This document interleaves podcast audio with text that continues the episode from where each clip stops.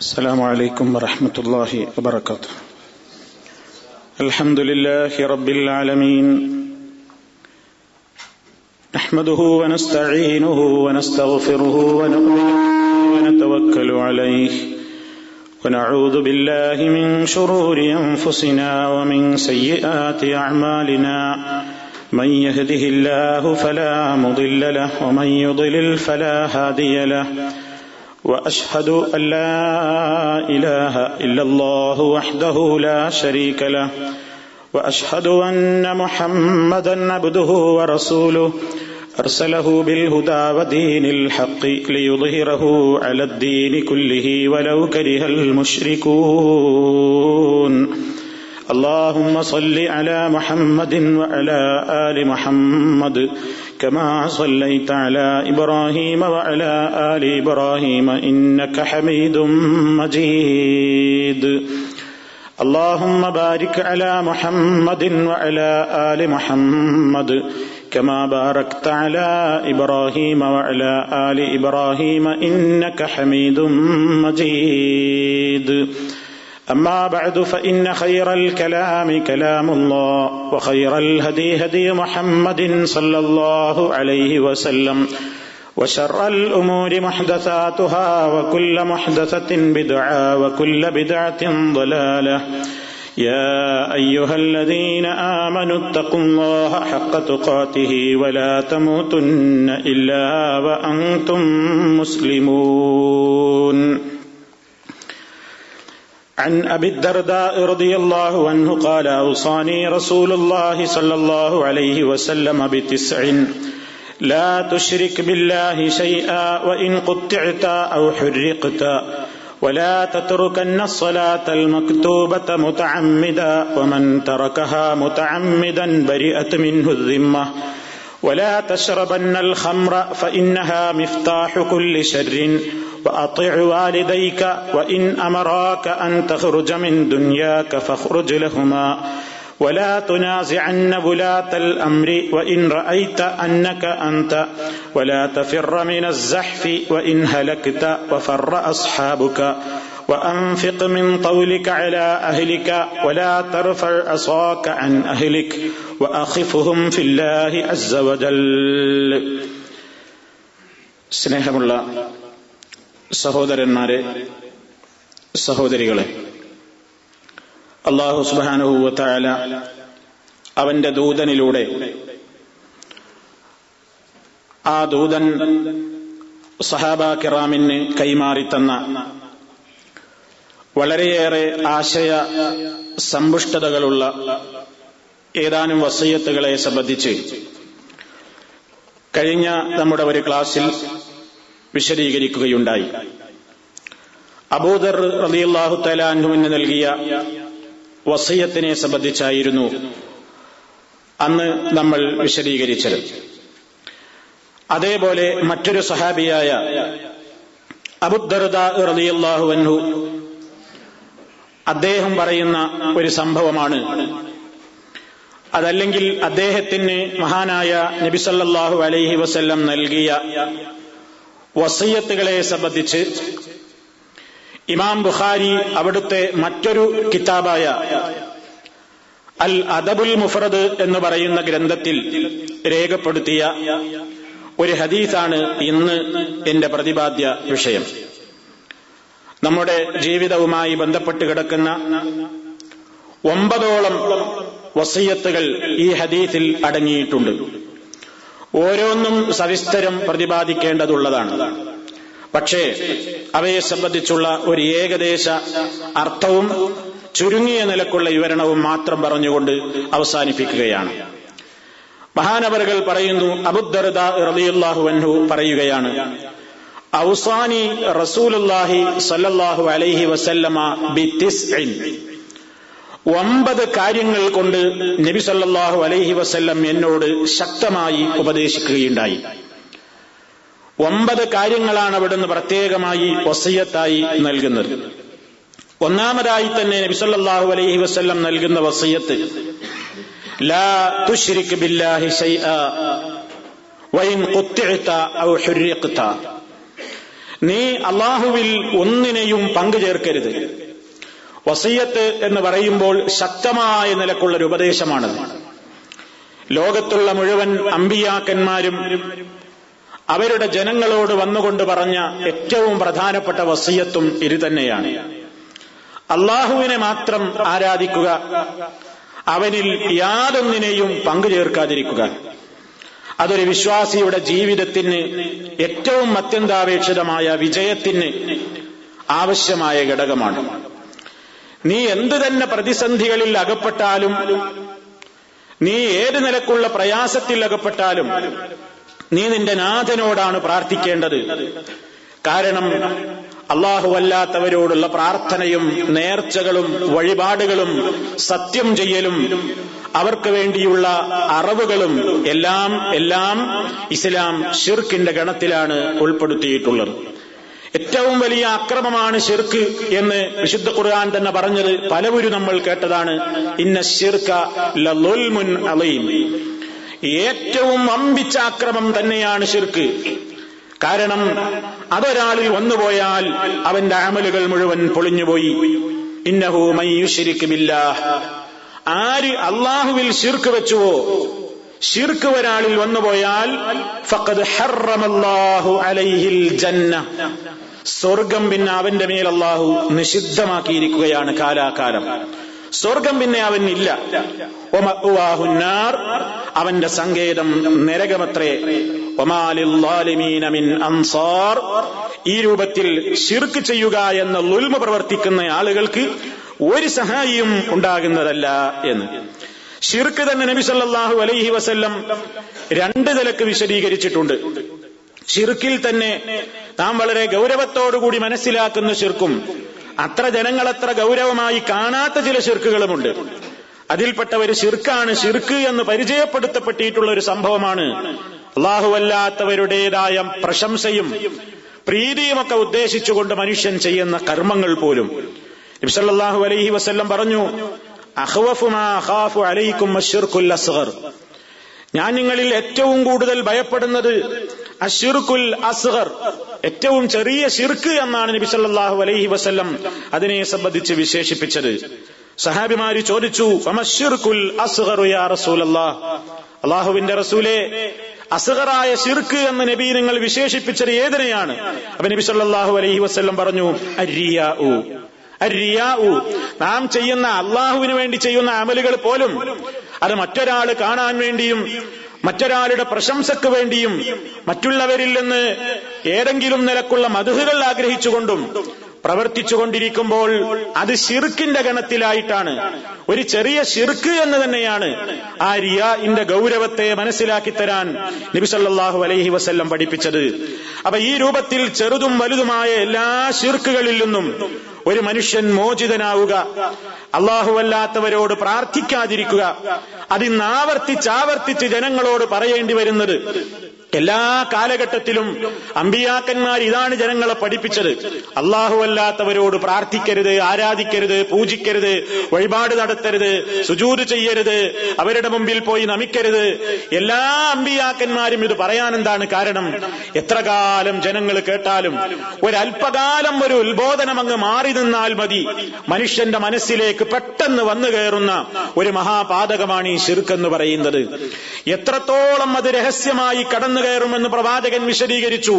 കറുകറുത്ത പാറക്കെട്ടിനകത്തുകൂടെ അതിന്റെ മുകളിലൂടെ കൂരാ കൂരിരുട്ടുള്ള രാത്രിയിൽ ഒരു ദബീബത്തുൻ നംലി ഒരു കട്ടുറുമ്പിന്റെ ഇഴഞ്ഞു വരൽ ആരുടെയെങ്കിലും ശ്രദ്ധയിൽ പെടുമോ നാം ചിന്തിച്ചു നോക്കുക ഒരു കരിമ്പാറക്കെട്ടിനുൾ പുറത്തുകൂടി. കൂരാകൂരിട്ടുള്ള രാത്രിയിൽ ഒരു കറുത്ത കട്ടുറുമ്പ് ഇങ്ങനെ അരിച്ചരിച്ച് കയറി വരുന്നത് ആരുടെ ദൃഷ്ടിയിലാണ് പെടുക? ഇതിനേക്കാൾ ഗോപ്യമായ നിലയ്ക്ക് ഇതിനേക്കാൾ നിങ്ങൾ അറിയാതെ നിങ്ങളുടെ ഹൃദയത്തിന്റെ അകത്തേക്ക് ശിർക്കുകൾ കടന്നു കയറും എന്ന സൂചനയാണ് ആ വാചകത്തിലൂടെ നാം പഠിപ്പിക്കപ്പെട്ടിരിക്കുന്നത്. ഇതുകൊണ്ടാണ് നിങ്ങൾ നോക്കൂ വിശുദ്ധ ഖുർആാനിന്റെ പ്രമേയങ്ങളിൽ മൂന്നിലൊരു ഭാഗവും ഇത് പഠിപ്പിക്കാനാണ് അള്ളാഹു വിനിയോഗിച്ചിട്ടുള്ളത്.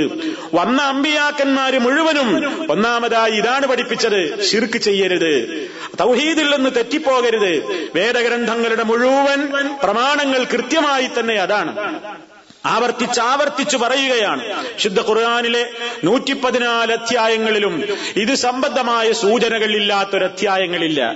ആകെ വിശുദ്ധ ഖുർആാനിനെ മൂന്നിലൊന്ന് വിഭജിക്കുകയാണെങ്കിൽ പരിശുദ്ധ ഖുർആാനിലെ ഒരു സൂറത്ത് സൂറത്തുൽ അഹദ് സുലുസുൽ ഖുർആൻ എന്നാണ് അതിന് തന്നെ പേര് വെക്കപ്പെട്ടിരിക്കുന്നത്. സല്ലല്ലാഹു അലൈഹി വസല്ലം പറഞ്ഞതാണ് സുലുസുൽ ഖുർആൻ. സൂറത്തുൽ ഖുർആനിന്റെ മൂന്നിലൊന്നാണ്. കാരണം എന്താണ്? റബ്ബിനെ കുറിച്ചുള്ള കൃത്യമായ വർണന അള്ളാഹു ആരാണെന്ന് കൃത്യമായി അറിയിക്കൽ. വലം യകുല്ലഹു കുഫുവൻ അഹദ്. അള്ളാഹുവിന് ഈക്വലായി തുല്യനായി ഒരാളും തന്നെ ഇല്ല എന്ന ഒരൊറ്റ വാചകത്തിലൂടെ ലോകത്ത് അള്ളാഹുവിനെ പോലെ കഴിവുകളുള്ള ശക്തിയുള്ള അതേപോലെ തന്നെ വിശേഷണങ്ങളുള്ള ഏതെല്ലാം ആരെല്ലാം ഉണ്ടോ എല്ലാത്തിനെയും ശക്തമായി തന്നെ എതിർക്കുന്ന നിലക്കുള്ള ആ ഒരൊറ്റ വാചകത്തിലൂടെ അള്ളാഹു സുബാനുഭൂവത്താൽ അത് പഠിപ്പിച്ചിരിക്കുന്നു. അപ്പൊ അതുകൊണ്ടാണ് നിരന്തരം ഈ ഉത്ബോധനം വിശുദ്ധ ഖുർആാനിൽ അടിക്കടി ആവർത്തിച്ച് കാണുന്നത്. എല്ലാ ഉപദേശകന്മാരുടെ ഉപദേശങ്ങളിലും അതാണിന്നും മികച്ചു നിൽക്കേണ്ടത്. നമുക്കറിയാം പരിശുദ്ധ കഴമാലയം മഹാനായ ഇബ്രാഹിം നബി അലഹിസ്സലാത്തു വസ്സലാം ഇസ്മായിൽ അലഹിസ്സലാം തൗഹീദിന് വേണ്ടി തീക്കുണ്ഠം വരെ ഏറ്റുവാങ്ങിയ മഹാനായ ഒരു പ്രവാചകന്റെ കൈക്ക് ശുദ്ധീകരിക്കപ്പെട്ട ഭവനമായിരുന്നു പരിശുദ്ധ കഴബാലയം അള്ളാഹു സുബാനുഹൂവ ഇബ്രാഹിം നബിയോടും ഇസ്മായിൽ നബിയോടും പറഞ്ഞതാണ് അൻ തഹിറ ബൈത്തിയ ലിത്തായിഫീന വല്ലാകിഫീന വർറുക്കഇ സുജൂദ് ശുദ്ധ ഖുർആനിൽ കാണാം ഇബ്രാഹിമെ ഇസ്മായിലെ നിങ്ങൾ രണ്ടാളും എന്റെ ഭവനത്തെ അവിടെ വരുന്ന തവാഫ് ചെയ്യുന്ന ആളുകൾക്കും അതുപോലെ തന്നെ എത്തിക്കാഫിരിക്കുന്നവർക്കും അതുപോലെ തന്നെ അവിടെ യഥാർത്ഥമായ നിലക്കുള്ള ഇബാദത്തുകൾക്ക് വേണ്ടി വരുന്നവർക്കും വേണ്ടി ശുദ്ധീകരിക്കുക എന്ന്. അങ്ങനെ ഇബ്രാഹിം അലഹിസ്സലാമിന്റെ കൈക്ക് ഇസ്മായിൽ അലഹിസ്സലാമിന്റെ കൈക്ക് ശുദ്ധീകരിക്കപ്പെട്ട പരിശുദ്ധ കഴബാലയം ആരെങ്കിലും ചിന്തിക്കുമോ ഇനി അക്കഴബയിലേക്ക് ശിർക്ക് കയറി വരുമെന്ന്? ഇനി ആ രാജ്യത്തിലേക്ക് ശിർക്ക് കടന്നു വരുമെന്ന് സ്വപ്നേവി ഒരു പക്ഷേ ഒരാൾ വിചാരിച്ചിരിക്കുകയില്ല. പക്ഷേ അള്ളാഹു റബ്ബുൽ ആലമീൻ അതാ പിന്നെയും എത്രയോ കൊല്ലങ്ങൾ കഴിഞ്ഞ് മഹാനായ നബി കരീം സല്ലാഹു അലൈഹി വസല്ലം തന്നെ മക്ക രാജ്യത്ത് ഉദയം ചെയ്യുന്നു. അവിടുന്ന് ജനങ്ങളെ ദൈവത്ത് നടത്തുന്നു ലായിലാഹ ഇല്ലല്ലാ മുഹമ്മദ് റസൂലുള്ള എന്ന് പഠിപ്പിക്കുന്നു. ആരെയാണ് പഠിപ്പിക്കുന്നത്? പരിശുദ്ധ കഴബാലയത്തെ മടങ്ങുന്ന ആ മക്കയിലുള്ള നാട്ടുകാരെ. ഏതാണ് മക്കാരാജ്യം കഴബയുള്ള നാട്. ഏതാണ് കഴബ ഇബ്രാഹിം അലൈഹിസ്സലാമിലൂടെ വൃത്തിയാക്കി ശുദ്ധിയാക്കിയ ഷിർക്കിന്റെ സർവടയാളങ്ങളും ശുദ്ധീകരിക്കപ്പെട്ട് കഴിഞ്ഞ് തൗഹീദിന്റെ കേന്ദ്രമായ പരിശുദ്ധ കഴബ. ആ കഴബയിൽ മഹാനായ മുത്തു മുസ്തഫ സല്ലാഹു അലൈഹി വസല്ലമിന് പ്രവേശിക്കാൻ പോലും അർഹതയില്ലാത്ത വണ്ണം അവിടെ യാഥാർത്ഥമായ നിലയ്ക്ക് ധാരാളക്കണക്കിന് വിഗ്രഹങ്ങളെ കൊണ്ട് മലീമസമാക്കിയിരുന്നു ആ ജനങ്ങൾ. ആ ശുദ്ധീകരിച്ച ഇബ്രാഹിം നബിയുടെയും ഇസ്മായിൽ നബിയുടെയും പോലും വിഗ്രഹങ്ങൾ കൊണ്ട് തന്നെ പരിശുദ്ധ കഴബാലയത്തിന്റെ അകം മലീമസമാക്കിയ ഒരു ജനതയാ ജാഹിലിയ ജനത. ആ ജനതയോടാണ് മഹാനായ നബി സല്ലല്ലാഹു അലൈഹി വസല്ലമിന് പറയേണ്ടി വന്നത്. ജനങ്ങളെ ലാ ഇലാഹ നിങ്ങൾ ആരാധ്യനായി അള്ളാഹു അല്ലാത്തവരെ സ്വീകരിക്കരുതേ എന്ന്. നോക്കൂ ഈ ഒരു ചരിത്രം കഴബയുടെ മാത്രം ചരിത്രമല്ല.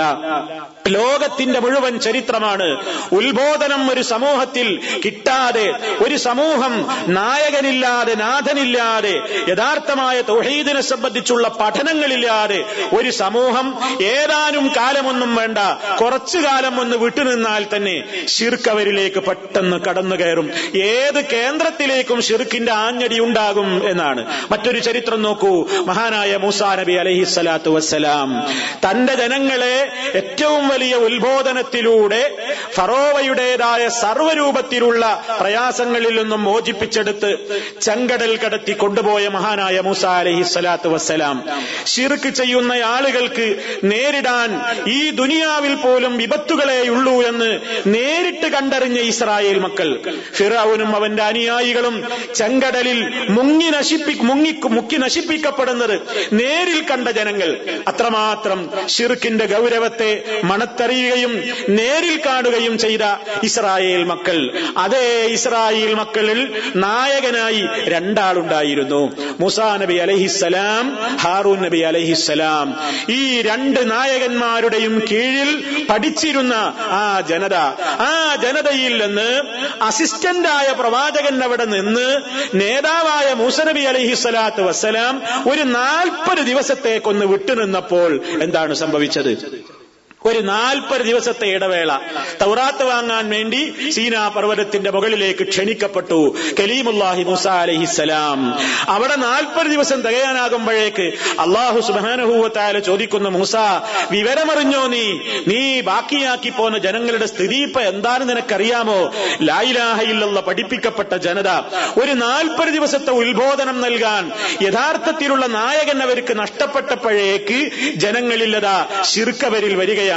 അവർ നാട്ടിൽ നിന്ന് വരുമ്പോൾ കൊണ്ടുവരപ്പെട്ട ആഭരണങ്ങളും സ്വർണത്തിന്റെയും ചെമ്പിന്റെയും ലോഹങ്ങളുമൊക്കെ ഉരുക്കി തീയിലിട്ട് പഴുപ്പിച്ച് അതുകൊണ്ടൊരു പശുക്കുട്ടിയുടെ മോഡൽ ഉണ്ടാക്കിയിട്ട് ആ ഇജിലിനെ പൂജിക്കുന്ന അതിന്റെ ചുറ്റുഭാഗവും തവാഫ് നടത്തുന്ന ഉത്സവം നടത്തുന്ന ഒരു ജനതയായി മാറിയിരിക്കുകയായിരുന്നു. മുസാനബി തിരിച്ചു വരുമ്പോൾ കാണുന്ന കാഴ്ചയതാണ് സഹോദരന്മാരെ നാം പാഠം ഉൾക്കൊള്ളണം പഠിക്കണം. പലരും പറയാറുണ്ട് തൗഹീദ് ശരിയായ പ്രദേശങ്ങളിൽ എന്തൊരു തൗഹീദ് പറയണം.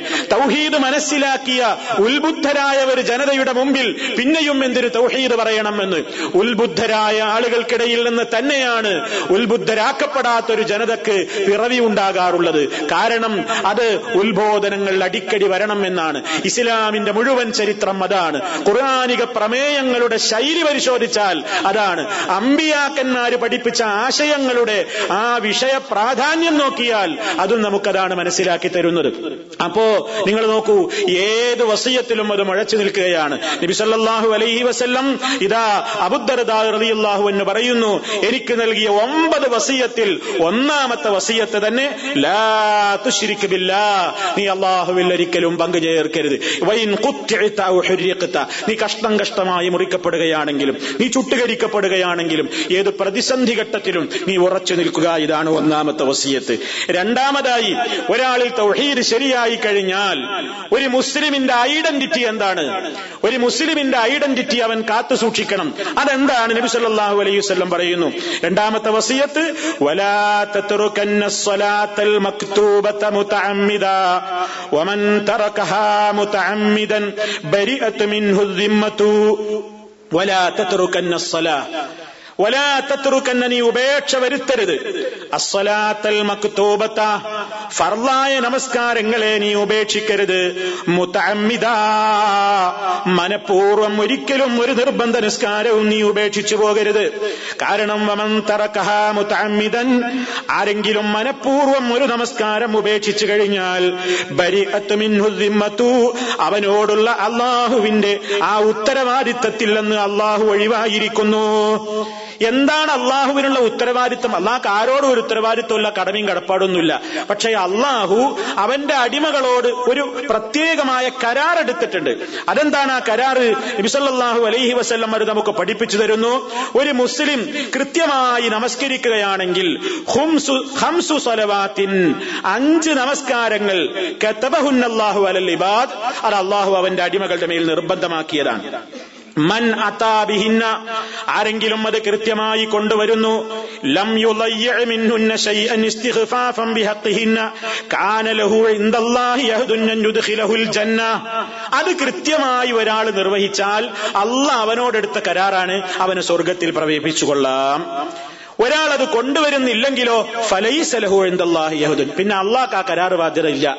ആ കരാർ പാലിക്കേണ്ട ബാധ്യതയില്ല. അതാണ് അള്ളാഹു പറയുന്നത്. സ്വർഗം എന്ന് പറയുന്ന ആ സ്വർഗത്തിലേക്ക് പ്രവേശിപ്പിക്കപ്പെടുക എന്ന ഏറ്റവും വലിയ ഒരു കൃത്യമായ കരാറ് അഞ്ചു നേരത്തെ നമസ്കാരം നിർവഹിക്കുന്നവർക്കാണ്.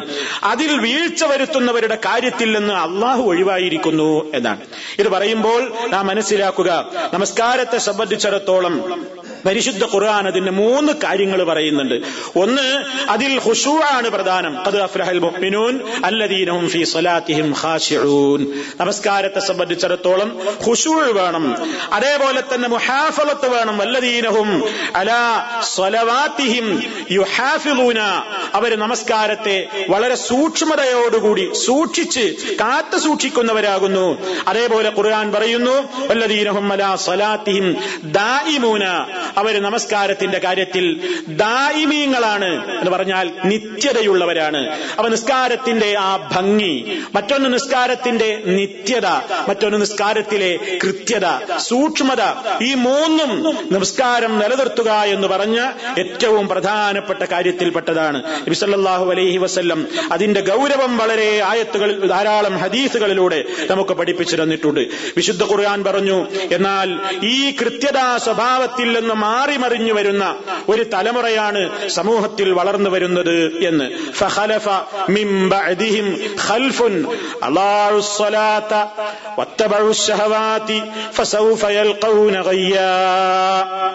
ഖുർആൻ ഒരു വിഭാഗത്തെ താക്കീര് നടത്തുകയാണ്. ഇത് പാഴാക്കിയവരെ കുറിച്ചാണ് പറയുന്നത്. ഇസ്ലാമികമായ നമസ്കാരവും അതേപോലെയുള്ള ഇബാദത്തുകളിലുമൊക്കെ കണിശത പുലർത്തി ജീവിച്ച ഒരു ശുദ്ധരായ മുൻതലമുറ. ആ തലമുറയ്ക്ക് ശേഷം ലോകത്ത് ഒരു പിഴച്ച തലമുറ വന്നു. അവർക്ക് ശേഷം അവരുടെ പിന്നിലായി മറ്റൊരു തലമുറ വന്നു. ആ തലമുറയുടെ പ്രത്യേകത നിസ്കാരത്തെ അവർ നഷ്ടപ്പെടുത്തുന്നു. നമസ്കരിക്കാൻ അവർ കൂട്ടാക്കുന്നില്ല.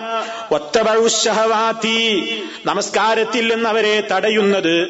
അവർക്ക് ദേഹത്തിന്റെ ചില ഇച്ഛകളുണ്ട് ചില ആഗ്രഹങ്ങളുണ്ട് ചില അഭിലാഷങ്ങളുണ്ട്. അതിന്റെ പിന്നാലെ പോകുമ്പോ നിസ്കാരത്തിൽ കൃത്യത ശ്രദ്ധിക്കാൻ എങ്ങനെ കഴിയും? അവരുടെ ചില മനസ്സിന്റെ തോന്നലുകളും മനസ്സിന്റെ ചില ആഗ്രഹങ്ങളുമൊക്കെ നിവർത്തിക്കാനുള്ള പരിപാടികളിൽ ഏർപ്പെടുമ്പോ പിന്നെ നിസ്കാരം അവർക്ക് അങ്ങനെ ശ്രദ്ധിക്കാൻ കഴിയും. അതുകൊണ്ടാ അവരെ പറ്റി ഖുർആൻ പറയുന്നത് നിസ്കാരത്തെ അവർ നഷ്ടപ്പെടുത്തി. ദേഹേച്ഛകളെയാണ് അവർ പിൻപറ്റിയത്. അതുകൊണ്ട് വമ്പിച്ച അപകടത്തിലേക്കാണ് അവരുടെ പോക്ക്. ഇത് വിശുദ്ധ ഖുർആൻ പറഞ്ഞു. അതേപോലെ ഇതിനെപ്പറ്റി അശ്രദ്ധരാകുന്നവർ നിസ്കാരക്കാരെ കുറിച്ചും പറഞ്ഞു ഫവൈരുള്ളിൽ മുസല്ലീൻ അല്ലദീനഹും അൻ സ്വലാത്തിഹിം സാഹൂൻ നമസ്കരിക്കുന്നവർക്കാണ് നാശം. അവരുടെ നമസ്കാരത്തെക്കുറിച്ച് അവർ അശ്രദ്ധയിലാണ് നിസ്കരിക്കുന്നുണ്ട്. പക്ഷേ നിസ്കാരത്തെ കുറിച്ച് അവർക്ക് ശ്രദ്ധയില്ല. ഇതിപ്പോ നമസ്കരിക്കുന്നവരെ കാര്യമാണ് ഇപ്പൊ ഈ പറയുന്നത്. തീരെ നമസ്കരിക്കാത്തവരെ പറ്റി ഖുർആൻ പറഞ്ഞു. അവർ നരകത്തിയിൽ കടന്ന് വെന്തുരുകുന്ന നേരത്ത് വിശുദ്ധ ഖുർആൻ അവരെ സംബന്ധിച്ചു പറയുന്നു. ആ സഖറിൽ അവർ വീഴാനുള്ള കാരണം എന്താണ് എന്ന് സക്കറിനെ സംബന്ധിച്ചു പറയുന്നിടത്ത് അള്ളാഹു ഒരു നമസ്കാരക്കാരെ കുറിച്ച് തന്നെയാണ് അവിടെയും വിശദീകരിച്ചിട്ടുള്ളത്. ഇങ്ങനെ നമസ്കാരം അത് കൃത്യമായി നീ നിലനിർത്തണം. ഒരിക്കലും മനഃപൂർവം നമസ്കാരത്തെ നീ ഒഴിവാക്കരുത്. നിസ്കാരം ഒഴിവാക്കി കഴിഞ്ഞാൽ മുസ്ലിം ലോകത്ത് ഗംഭീരമായ ചർച്ച നടക്കുന്ന ഒരു വിഷയമാണ്. ഒരാൾ നിസ്കാരം മനഃപൂർവം ഒഴിവാക്കിയാൽ കാഫിറാണോ അല്ലേ? കാഫിറാണ് എന്ന് അഭിപ്രായപ്പെടുന്ന പണ്ഡിതന്മാരുണ്ട്. അലസതയോടുകൂടെ ഒഴിവാക്കിയാലും പണ്ടില്ല കാഫിർ തന്നെയാണ് നിസ്കാരം ഒരുത്തൻ ഒഴിവാക്കിയ മനഃപൂർവം അവന് ഇസ്ലാമിൽ സ്ഥാനമില്ല. നമസ്കരിക്കാത്തവൻ മുസ്ലിം അല്ല അൽ അഹദുല്ലദീ ബൈനനാവ ബൈനഹും അസ്സല. മൻ തറക്കഹ ഫഖദ് കഫറ. നമുക്കും അവർക്കുമിടയിലുള്ള ഉടമ്പടി വേർതിരിവ് കുഫറിനും ഈമാനിനും ഇടയിലുള്ള വേർതിരിവ് നമസ്കാരമാകുന്നു. ആരെങ്കിലും അതൊഴിവാക്കിയാൽ അവൻ കാഫറായി. ആ അടിസ്ഥാനത്തിൽ ധാരാളം പണ്ഡിതന്മാർ ആ വീക്ഷണം പറയുന്നുണ്ട്. എന്നാൽ ഒരു ഭാഗം പണ്ഡിതന്മാർ പറയുന്നത് അലസതയോട് കൂടിയാണ് ഒരിക്കൽ ഒഴിവാക്കിയതെങ്കിൽ കാഫറാവില്ല. കാരണം അവൻ നമസ്കരിക്കൽ നിർബന്ധമാണ് എന്ന ബോധ്യം അവനുണ്ടല്ലോ എന്ന അഭിപ്രായക്കാരും ഉണ്ട്. എന്തായാലും രണ്ടു വിഭാഗവും ഒരുപോലെ യോജിക്കുന്നൊരു അഭിപ്രായമുണ്ട്. എന്താണ്? സ്കാരം ഒരാൾ ഒഴിവാക്കി കഴിഞ്ഞാൽ അത് സമയം വിട്ടുകൊണ്ട് അവൻ പിന്നെയും പിന്നെയും തെറ്റിക്കുകയാണെങ്കിൽ ഇസ്ലാമികമായ നിയമം നിലനിൽക്കുന്നിടത്താണെങ്കിൽ അവൻ വധശിക്ഷക്കർഹനാണ്. ജീവിക്കാൻ അവൻ യോഗ്യനല്ല. ജീവിക്കാൻ അവൻ യോഗ്യനല്ല. തൗബ ചെയ്യാൻ അവനോട് ആവശ്യപ്പെടണം. തൗബ ചെയ്യാൻ അവൻ സന്നദ്ധനല്ലെങ്കിൽ കുത്തില. അവൻ വധിക്കപ്പെടണം എന്നതിൽ ആർക്കും തർക്കവുമില്ല. ഇത് നമ്മൾ വളരെ ഗൗരവത്തോടുകൂടി മനസ്സിലാക്കുക. നമസ്കരിക്കുന്ന ഒരു ഉത്ബുദ്ധരായ സദസ്സിന്റെ മുമ്പിൽ അത് കൂടുതൽ ഞാൻ നീട്ടി പറയുന്നില്ല. പക്ഷേ നമ്മുടെ ബന്ധുക്കളിൽ കുടുംബങ്ങളിൽ ഈ ഗൗരവം അറിയാതെ ഇതിനെപ്പറ്റി ചിന്തിക്കാതെ ഇതിൽ അലസരായി ഇത് സമയത്തിൽ ശ്രദ്ധിക്കാത്ത ധാരാളം ആളുകളുണ്ട്. അവരെ പറ്റിയും പരിശുദ്ധ ഖുർആാനിന്റെ പരാമർശങ്ങളാണ് നേരത്തെ കേട്ടുകഴിഞ്ഞത് നിസ്കാരം നിസ്കരിക്കുന്നവരിൽ പോലും അതിന്റെ സമയത്തെ പറ്റി ശ്രദ്ധയില്ലാത്ത. അതുകൊണ്ടാണ് പണ്ഡിതന്മാര് പറഞ്ഞത്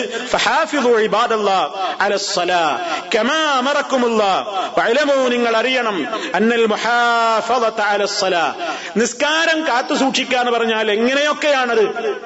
ഏതൊക്കെ കാര്യങ്ങൾ ഉണ്ടാകുമ്പോഴാണ് ഖുർആൻ നമ്മളോട് പറഞ്ഞതുപോലെയുള്ള നമസ്കാരമാവുക തക്കൂനു പോലും കൃത്യമായി നിർവഹിച്ചിട്ടില്ലെങ്കിൽ യഥാർത്ഥ നിസ്കാരമാവില്ല. ഉലൂ കൃത്യമായി നിർവഹിക്കൽ. വൽ നമസ്കാരം അതിന്റെ ഒന്നാമത്തെ സമയത്തിൽ നിർവഹിക്കാൻ താല്പര്യം കാണിക്കൽ. വഷുഹൂദിൽ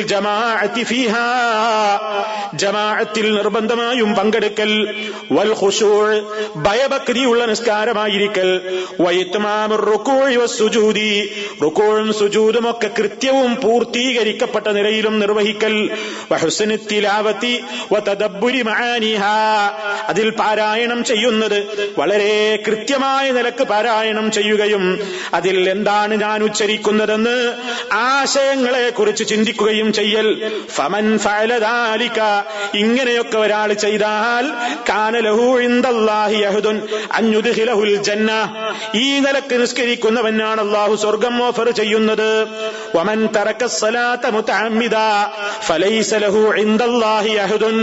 ഇതൊന്നും ശ്രദ്ധിക്കാത്ത നിലക്കാണെങ്കിൽ പടച്ചോൻ ഇവനോട് പിന്നൊരു ബാധ്യതയും ഇല്ല.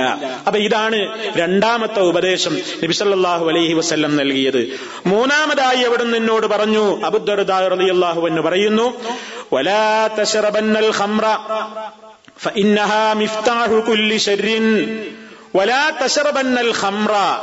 നീ മദ്യപിക്കരുത് നീ മദ്യം കുടിക്കരുത്. എല്ലാ തിന്മയുടെയും താക്കോലാണത്. ഒരുപാട് തിന്മകൾ ഈ സമൂഹത്തിൽ ഇങ്ങനെ പൂട്ടിട്ട് പൂട്ടപ്പെട്ടിരിക്കുകയാണ്. അതൊന്നും മനുഷ്യന് തുറക്കാൻ ആഗ്രഹമില്ല. പക്ഷെ ഒരാളാണ് മദ്യപിച്ചു കഴിഞ്ഞാലോ ആ ഡോറാണ് തുറന്നു. ഏത് തെമ്മാടിത്തം ചെയ്യാനും പിന്നെ മടിയുണ്ടാവില്ല. ഒരാളോട് ആദ്യമായിട്ട് നീ വ്യഭിചരിക്കുക എന്ന് പറഞ്ഞാൽ അല്ലെങ്കിൽ നീ ഒരാളെ കൊല- കൊലപാതകം നടത്തൂ അല്ലെങ്കിൽ നീ ഇന്ന ഭാഗത്ത് പോയിട്ട് ഒരാളെ കൊന്നുവരണം അല്ലെങ്കിൽ ഒരു സ്ഥലത്ത് പോയിട്ട് നീ കളവ് നടത്തണം അല്ലെങ്കിൽ നീ ഒരു സ്ഥലത്ത് പോയി ബോംബ് വെക്കണം അല്ലെങ്കിൽ നീ ഒരു നാട് പോയിട്ട് നശിപ്പിക്കണം. ഏതെങ്കിലും ഒരു കാര്യം ഒരാളോട് പറഞ്ഞാൽ ഒരാൾക്കത് അല്പൊരു മടിയുണ്ടാവും അത് ചെയ്യാൻ. ഗുണ്ടകളുടെ ഒക്കെ കണ്ടിട്ടില്ലേ? ഗുണ്ടകൾക്ക് ആദ്യം കൊടുക്കുന്നത് കള്ളാണ്. ഗുണ്ടാ വ്യവസായം നടത്തുന്ന ആളുകൾ ആ തൊഴിലാളികൾക്ക് ആദ്യം കൊടുക്കുന്നത് മദ്യമാണ്. ഏതും പിന്നെ അവന് നിഷ്പ്രയാസം സാധിക്കും. നബിസല്ലാഹു അലൈഹി വസ്ല്ലം പറയുന്നത് അതാണ് നീ മദ്യം കുടിച്ചു പോകരുത്. താക്കോലാണ് താക്കോലാണത്. ആ താക്കോലിട്ടാണ് തുറന്നു കഴിഞ്ഞാൽ നിനക്ക് പിന്നെ അരുതാത്തത് എന്ന് പറയുന്ന ഒരു കാര്യം നിന്റെ പട്ടികയിൽ ഉണ്ടാവില്ല. എല്ലാം നിനക്ക് ചെയ്യാൻ കഴിയാവുന്നതായിരിക്കും. അതുകൊണ്ട് വളരെ ഗൗരവമായി പ്രവാചകൻ സല്ലല്ലാഹു അലൈഹി വസല്ലം പറയുന്നു മദ്യം കുടിക്കരുത്. നമുക്കറിയാം മനുഷ്യന്റെ ബുദ്ധിയെ ഇസ്ലാം ഏറെ ആദരിച്ചിട്ടുള്ള മതമാണ്. ഹമ്ര എന്ന് പറയുന്നത് തന്നെ മാ അഖ്ല എന്നാണ്. മനുഷ്യ ബുദ്ധിയെ അത് മറയിടും. സ്ത്രീകൾ അവരുടെ മുടിയും അതുപോലെ തന്നെ അവിറത്തുമൊക്കെ മറക്കാൻ ശിരസിലണിയുന്ന ഉത്തരീയം ഹിമാർ അത് അവരുടെ മുടിയും തലയുമൊക്കെ മറക്കുന്ന ആ പ്രയോഗത്തിൽ നിന്നാണ് ഹിമാർ ഹാമറ ഹമ്ര മനുഷ്യന്റെ അക്കിലിനെ മൂടുന്ന ബുദ്ധിയെ മൂടിവെക്കുന്ന അതിന്റെ തെളിമ നശിപ്പിക്കുന്ന ഒരു വസ്തുവാണ്. അത് ഹമ്ര അതുകൊണ്ട് തന്നെ നബിസല്ലാഹു അലൈഹി വസ്ല്ലം അതിന്റെ ഗൗരവം കൃത്യമായി നമുക്ക് പഠിപ്പിച്ചു തന്നിട്ടുണ്ട്. ധാരാളം വചനങ്ങളിൽ നമുക്കത് കാണാൻ സാധിക്കും. അൽ ഹമ്രു ഉമ്മുൽ സർവ തിന്മകളുടെയും മാതാവാകുന്നു മദ്യം. ഫമൻ ശരിബഹ. ആരെങ്കിലും അതൊന്ന് കുടിച്ചാൽ ലം തുക്ബൽ സ്വലാത്തുഹു അർബഈന യൗമ. ഒരു ദിവസം ഒരാൾ ഒരു മദ്യം കുടിച്ചാൽ നാൽപ്പത് ദിവസത്തെ നമസ്കാരം സ്വീകരിക്കപ്പെടുന്നതല്ല. മദ്യം കുടിച്ചാൽ നാൽപ്പത് ദിവസത്തെ നിസ്കാരം കൊണ്ട് പൊളിഞ്ഞു പോവുകയാണ്. ഫൈൻ മാത്ത ഇനി ആരെങ്കിലും മരിച്ചു എന്ന് സങ്കല്പിക്കൂ വഹിയ ഫീ ബത്നിഹി മദ്യം അവന്റെ വയറ്റിലായിരിക്കെ ആരെങ്കിലും മരിച്ചാൽ മാത്തമീത്തൻ ജാഹിലിയ. ജാഹിലിയ ചത്തുപോകലാണ് അവൻ ചത്തുപോകുന്നത്. മുസ്ലിമായിട്ട് മരിക്കാൻ അവന് കഴിയില്ല. അതേപോലെ തന്നെ ധാരാളം ഹദീസിൽ കാണാം. ഇന്ന അലല്ലാഹി അഹ്ദൻ ലിമൻ ഷരിബൽ മുസ്കിറ. ലഹരിയുള്ള പാനീയം കുടിച്ചവന് അള്ളാഹു അവനോടുള്ള കരാർ എന്താണെന്നോ അവന് നാളെ നരകത്തിയിൽ തീനത്തുൽ ഖബാലിൽ നിന്ന് കുടിപ്പിക്കപ്പെടുന്നതാണ്. തീനത്തുൽ ഖബാൽ. അതൊരു വൃത്തികെട്ട പാനീയം. സഹാബിമാര് ചോദിച്ചു വമാ തീനത്തുൽ ഖബാൽ? എന്താണ് നബിയെ ആ ദുഷിച്ച പാനീയം? കാലാ നബി സല്ലല്ലാഹു അലൈഹി വസല്ലം പറയുന്നു അറഖു നരകത്തിയിൽ വെന്തരിയുന്ന പാപികളുടെ വിയർപ്പും അവരുടെ ശരീരത്തിൽ നിന്ന് ചീഞ്ഞൊലിച്ചു വരുന്ന ചെലവുമാകുന്നു. ആ നിലക്കുള്ള പാനീയമാണ് അവർക്ക് കുടിപ്പിക്കപ്പെടുക. വിശുദ്ധ ഖുർആൻ പറയുന്നു അതുമായി ബന്ധപ്പെട്ടതെല്ലാം ഇസ്ലാം വിരോധിച്ചിരിക്കുകയാണ്. മദ്യം അത് വാങ്ങലും കൊടുക്കലും കൊണ്ടുപോകലും സഹായിക്കലും അത് ചെത്താൻ കൊടുക്കലും അതിനുവേണ്ടി നമ്മുടെ ബിൽഡിംഗ് വാടകക്ക് കൊടുക്കലും അതേപോലെ തന്നെ അത് വിളമ്പുന്ന സദസ്സുകളിൽ അത് വിളമ്പുന്ന സദസ്സുകളിൽ നാം പോയി ഇരുന്നു കൊടുക്കലും അത്തരം പാർട്ടികളിൽ പങ്കെടുക്കലും അതുമായി സഹകരിക്കലും നാം കുടിക്കുന്നില്ല പണിക്കാരെ കിട്ടണമെങ്കിൽ അത് കൊടുക്കാനാ പറ്റില്ല എന്ന് പറഞ്ഞ് കുടിപ്പിക്കലും ഏതെല്ലാം മാർഗമുണ്ടോ അതുമായി ബന്ധപ്പെട്ടതിനെ എല്ലാം ഹദീസുകളിൽ വളരെ കണിശമായി തന്നെ ശപിക്കപ്പെട്ട തിന്മകൾ എന്ന വിഷയം പറഞ്ഞപ്പോൾ നാം ഒരു സവിസ്തരം പ്രതിപാദിച്ചിട്ടുള്ളത് കൊണ്ട് ഞാനതിലേക്ക് ആവർത്തിക്കുന്നില്ല. എല്ലാ നിലക്കും ഒരു മനുഷ്യന്റെ ജീവിതത്തെ നശിപ്പിച്ചു കളയുന്ന സമ്പത്തിനെ നശിപ്പിക്കുന്ന കുടുംബജീവിതത്തെ തകർക്കുന്ന മനുഷ്യർക്കിടയിലെ സ്വൈര ജീവിതത്തെ തകർത്ത് കളയുന്ന ഏറ്റവും കൂടുതൽ അവന്റെ പരലോകത്തെ തകർത്ത് കളയുന്ന മാരകമായ രോഗമാണ് ഈ മദ്യം. ആ മദ്യവുമായി ബന്ധപ്പെടുന്നതെന്തും നിഷിദ്ധമാണ്. അതിനോടനുബന്ധമായി വരുന്ന സർവതും ലഹരി ഉണ്ടാക്കുന്ന ഏതെല്ലാമുണ്ടോ? ഇത് നമ്മുടെയൊന്നും നാടുകളിൽ ഇന്ന് മദ്യപിക്കാത്തവൻ എന്ന് പറഞ്ഞാൽ അവൻ സംസ്കാര ശൂന്യനായിട്ട് ഗണിക്കപ്പെടുന്ന ഒരു ലോകമാണ്. നിങ്ങൾ നാട്ടിലൊക്കെ പോകുമ്പോൾ ഇതിനാ നാട്ടിലേക്ക് പോകുന്നത് ഓരോ പ്രദേശങ്ങളിലും കുട്ടികൾ പഠിക്കുന്ന സ്ഥാപനങ്ങളിലുള്ള അവസ്ഥ നോക്കൂ. മദ്യം നുണയാത്ത ആളുകളുടെ എണ്ണം കുറയുകയാണ്. ഏതെങ്കിലും നിലയ്ക്ക് മദ്യവും മയക്കുമരുന്നുമായി ബന്ധമില്ലാത്ത ആളുകളുടെ എണ്ണം കുറയുകയാണ്. അത്രമാത്രം അപകടത്തിലേക്കാണ് പോകുന്നത്. നിങ്ങൾ ഉത്ബുദ്ധരാണ്. വേണ്ട രൂപത്തിലുള്ള മുൻകരുതലുകൾ നാമും നാമുമായി ബന്ധപ്പെട്ടവർക്കും ഇടയിൽ എടുത്തിട്ടില്ലെങ്കിൽ വളരെ ഗുരുതരമായ പ്രത്യാഘാതത്തിലേക്കാണ് നീങ്ങുന്നത്. അതാ പ്രവാചകൻ സല്ലാഹു അലൈഹി വസ്ലം പറയുന്നു മദ്യം നീ കുടിക്കരുത്. ഫൈനഹ മിഫ്താഹു കുല്ലി ശർരിൻ സകല തിന്മകളുടെയും ചാവിയാണത് താക്കോലാണത്. നാലാമതായി നബി സല്ലല്ലാഹു അലൈഹി വസല്ലം നൽകുന്ന വസിയത്ത് വഅത്തിഅ വാലിദൈക അൻ തഖ്റുജ മിൻ ദുനിയാക ഫഖ്റുജ് ലഹുമാ വഅത്തിഅ വാലിദൈക. നീ നിന്റെ മാതാപിതാക്കളെ അനുസരിച്ചു കൊള്ളണം. മാതാപിതാക്കളെ നീ അനുസരിക്കണം. വൈൻ അമറാക്ക അൻ തഹുറുജമിൻ ദുന്യാക്ക ഫഹുർജുലഹുമാ ലഹുമാ. അത് നമ്മൾ ശ്രദ്ധിക്കേണ്ട ഒരു കാര്യമാണ്. അവർ നിന്നോട് കൽപ്പിച്ചാലും ശരി നീ നിന്റെ ദുനിയാവിൽ നിന്ന് പുറപ്പെടണം എന്ന് പറഞ്ഞാൽ എന്താണ് ഉദ്ദേശം? ആ ഹദീസിന്റെ ഷറഹരിയപ്പോൾ പണ്ഡിതന്മാർ പറയുന്നു ലൗ അറാദ മാലക കുല്ലഹു ഫലാ അന്ത ഫഅൻത വമാലുക ലിയബീക. നിന്റെ ഉമ്മയോ ഉപ്പയോ നിന്നോട് നിന്റെ മുഴുവൻ സമ്പത്തും ചോദിച്ചാലും നിന്റെ സമ്പത്ത് നീ വളർന്നു നിന്നെ അവർ പഠിപ്പിച്ചു വളർത്തി വലുതാക്കി നീ നല്ലൊരു മേഖലയിലെത്തി. നിന്റെ സഹായം അവർ പ്രതീക്ഷിക്കുന്നു. പക്ഷേ ആ അവസരത്തിൽ നീ ചിന്തിച്ചു പോകരുത്. ഞാൻ ജോലി ചെയ്യുന്നു ഞാൻ സമ്പാദിക്കുന്നു ഞാൻ പണമുണ്ടാക്കുന്നു. അത് എന്റേത് എന്റേത് എന്ന ഒരു ചിന്ത നിനക്ക് പാടില്ല. നിബ്സല്ലാഹു അലൈഹി പറഞ്ഞത് അൻതാവ മാലുക്കാലി അബീക്ക എന്നാണ്. നീയും നിന്റെ മുതലും നിന്റെ ബാപ്പന്റേതാണ്. നീയും നിന്റെ മുതലുമൊക്കെ നിന്റെ ബാപ്പക്ക് അവകാശപ്പെട്ടതാണ്. അപ്പൊ നിന്നെ ഈ വളർത്തി വലുതാക്കിയ നിന്റെ ഉമ്മയോടും ഉപ്പയോടും നീ എത്ര തന്നെ ദുനിയാവിൽ അങ്ങോട്ട് ചെയ്തു കൊടുത്താലും അതൊന്നും പകരമാവുകയില്ല. അതുകൊണ്ട് അവർ നിന്നോട് ധനം മുഴുവൻ ആവശ്യപ്പെട്ടു എന്ന് വന്നാലും അങ്ങനെ ആവശ്യപ്പെടില്ല. ഇനി അങ്ങനെ സങ്കല്പിച്ചാൽ തന്നെയും അതാണല്ലോ ഇനിയിപ്പോ ഏറ്റവും അവസാനം ഉണ്ടാകാൻ പോകുന്നത്. അത്ര പോലും സംഭവിച്ചാലും അലൈഹി അലൈവല്ലം പറയുന്നു നീ ഒരിക്കലും അതങ്ങട്ട് വിട്ടുകൊടുക്കാൻ കൊടുക്കാതിരിക്കരുത് നീ അവരോട് ഒരിക്കലും കയർത്ത് സംസാരിക്കരുത്. കാരണം അതാ മുസല്ലാഹു അലൈ വസ്ല്ലം തന്നെ പറയുന്നു വാലിദ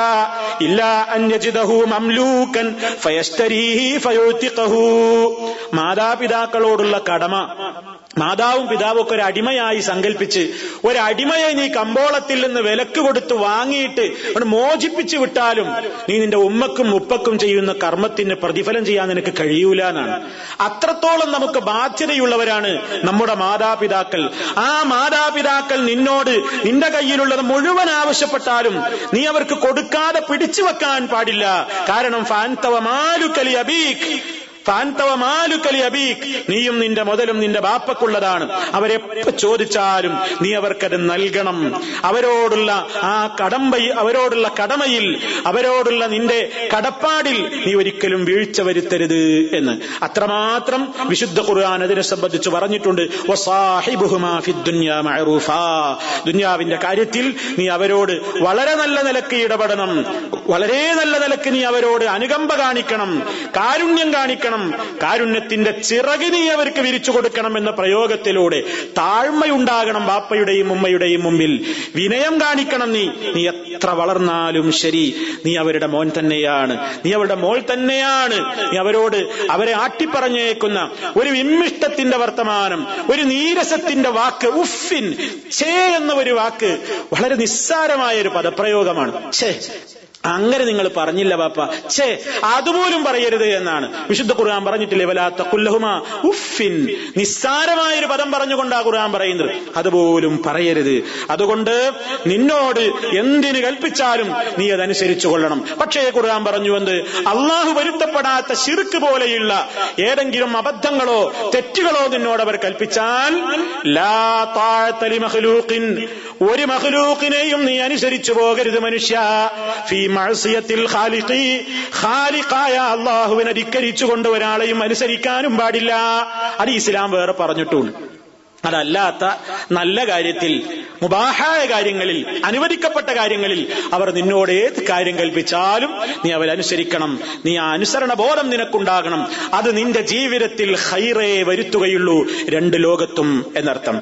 അഞ്ചാമതായി നബി സല്ലാഹു അലൈഹി വസല്ലം നൽകുന്ന വസയ്യത്ത്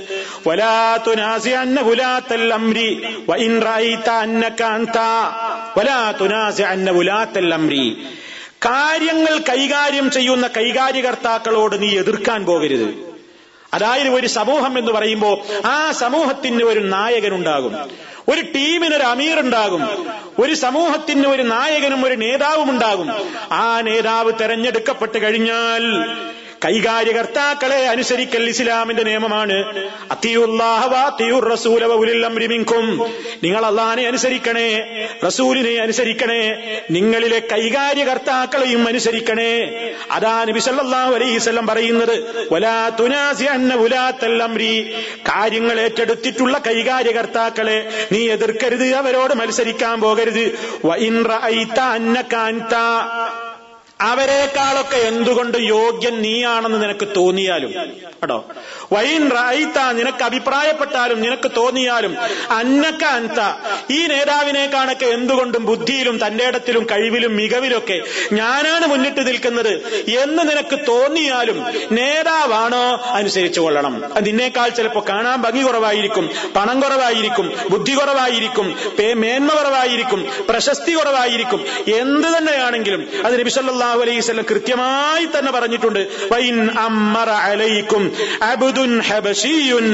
അബ്ദുൻ ഒരു കറുത്ത കാപ്പിരിയാണ് നിങ്ങളുടെ നായകനെങ്കിലും നിങ്ങൾ അയാൾ അനുസരിച്ചു കൊള്ളണം എന്ന് നബി സല്ലാഹു അലൈഹി വസല്ലം പറഞ്ഞു. ഇസ്ലാമിൽ അത്രമാത്രം നേതൃത്വത്തെ അനുസരിക്കുക എന്നുള്ളതിന് വലിയ ഒരു പ്രാധാന്യം കൽപ്പിച്ച മതമാണ് ഇസ്ലാം. നബി സല്ലാഹു അലൈഹി വസല്ലമിന്റെ തന്നെ ഒരു ഹദീസിൽ കാണാം. മന്നത്താക്കും ആരെങ്കിലും നിങ്ങളെ സമീപിച്ചാൽ അമ്രുക്കും ജമീഴുന്നല റജുലിൻ വാഹിദിൻ.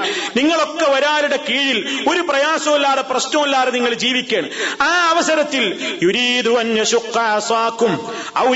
ജമായത്തക്കും നിങ്ങൾക്കിടയിൽ ഐക്യം തകർക്കാൻ പുറത്തു നിന്നൊരുത്തൻ കയറി വന്നാൽ ഫക്തുലൂഹു എന്നാ പറഞ്ഞത്. കൊല്ലാൻ അധികാരമുള്ളവരോട് അവനെ കൊന്നോളാനാ പറഞ്ഞത്. അത്ര ഗുരുതരാണ് ഇസ്ലാമിൽ എന്ത് ഇസ്ലാമിന്റെ സംഘടിത ശക്തിയിൽ വിള്ളലുണ്ടാക്കുന്നവർ ഇസ്ലാമികമായ ഐക്യത്തിന് തുരങ്കം വെക്കുന്നവർ ഇസ്ലാമികമായ യഥാർത്ഥമായ ആശയത്തിലും അനുഷ്ഠാനത്തിലും കഴിയുന്ന ആളുകൾക്കിടയിൽ വസുവാസുകൾ സൃഷ്ടിച്ചുകൊണ്ട് അവർ നടത്തിവരുന്ന യഥാർത്ഥമായ പ്രവർത്തനങ്ങളെ തുരങ്കം വെക്കുന്ന ആളുകൾ അവർ മാപ്പ മാപ്പർഹിക്കുന്നില്ല. അതുകൊണ്ട് നേതൃത്വത്തെ ധിക്കരിക്കാൻ പഠിപ്പിക്കുന്ന അനുയായികളല്ല. നേതൃത്വത്തെ അനുസരിക്കണം എന്നാണ് മഹാനായ നബി സല്ലല്ലാഹു അലൈഹി വസ്ല്ലം പറയുന്നത്. എന്തെങ്കിലും പറയാനുണ്ടെങ്കിൽ അത് സൗമ്യമായി പറയുക എന്നതല്ലാതെ നേതൃത്വത്തിനെതിരെ സിന്ദാബാദ് വിളിച്ച് മുദ്രാവാക്യം വിളിച്ച് കുഴപ്പമുണ്ടാക്കി നാട്ടിൽ തീവ്രവാദവും അരാജകത്വവും അതേപോലെ തന്നെ കൊള്ളയും കൊള്ളിവെപ്പും പിടിച്ചെടുക്കലുകളും നശിപ്പിക്കലുകളും തകർക്കലുകളും ബോംബിങ്ങുകളും ആ രൂപത്തിലുള്ള ഒരു കുട്ടിച്ചോറാക്കുന്ന ഒരവസ്ഥ അത് സമൂഹത്തിൽ മാരകമാണ്. നബിസല്ലാഹു അലൈഹി വസ്ലം പറയുന്നു നീയാണ് യോഗ്യൻ എന്ന് നിനക്ക് തോന്നിയാൽ പോലും നീ നിന്റെ നേതാവിനെ അനുസരിച്ചുകൊണ്ട് ജീവിക്കണം. യഥാർത്ഥമായ കാര്യങ്ങളിൽ നീ അനുസരിക്കണം. തെറ്റായ ഒരു കാര്യത്തിന് ഏത് കാര്യത്തിലും അത് മുൻപറഞ്ഞ നിയമം തന്നെയാണ്. ഒരു മഹലൂക്കിനെയും അനുസരിക്കേണ്ടതില്ല എന്നർത്ഥം. ആറാമത്തെ വസീയത്ത് വലാത്ത